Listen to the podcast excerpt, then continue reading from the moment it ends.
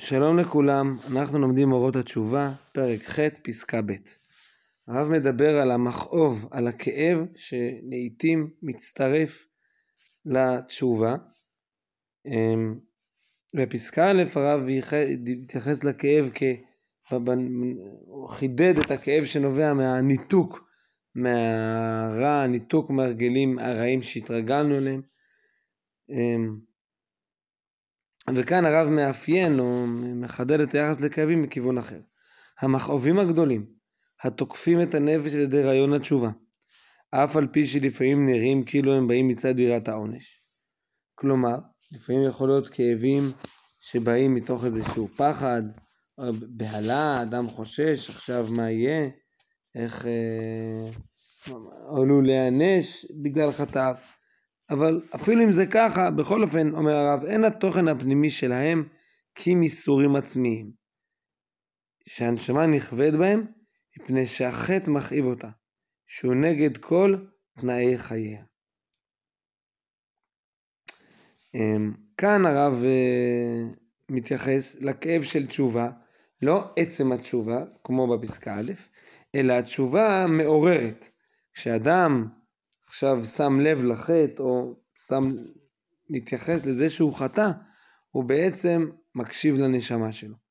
הוא מקשיב לכוחות הפנימיים הטמונים בו. ואז בעצם הוא שם לב שהם סובלים. הנשמה נכווית בהם, שהח... באותם איסורים, מפני שהחטא מכאיב אותה, שהוא נגד כל תנאי חייה. כן, אנחנו יש את זה ברמה החיצונית, אנחנו מכירים, הרב התייחס לזה בהתחלה בפרק א', בתשובת תווית נפשית, איסורי מצפון, אבל אנחנו רוצים להתייחס למשהו עמוק יותר ממצפון, לנשמה, לפנימיות הרוחנית של האדם, שאחרת אומר הרב הוא נגד כל תנאי חיה. ואלה איסורים בעצמם, הם ממרקים אותה. הסבל הזה הוא מזכך את האדם, מזכך את הנשמה, את, ה, את, ה,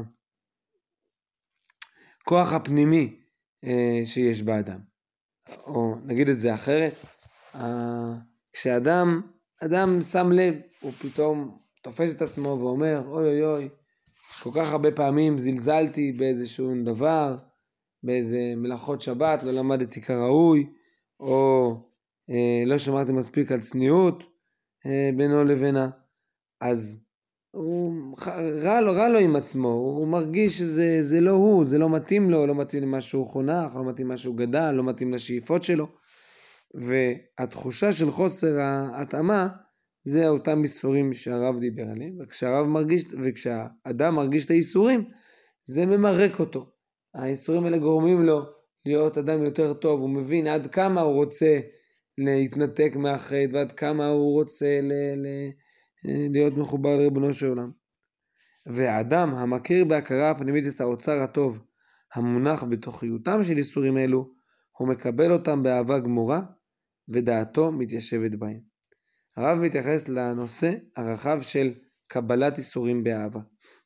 ובהקשר הזה, אמ, אני חושב שההסבר הוא שהחוויה הראשונית, כלומר אדם שם לב אה, עד כמה הוא התרחק, עד כמה מה שהוא עושה עכשיו זה לא לפי מה שהוא גדל וחונך.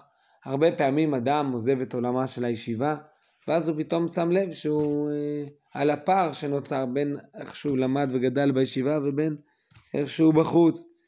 לפעמים גם מי שלומד בישיבה עצמה זה פער בין, בין הבית ובין החוץ, בין הזמן ובין הזמן, וכן הלאה, כל מיני פערים. חטא, הרב קורא לזה שהחטא נגד כל תנאי החיים.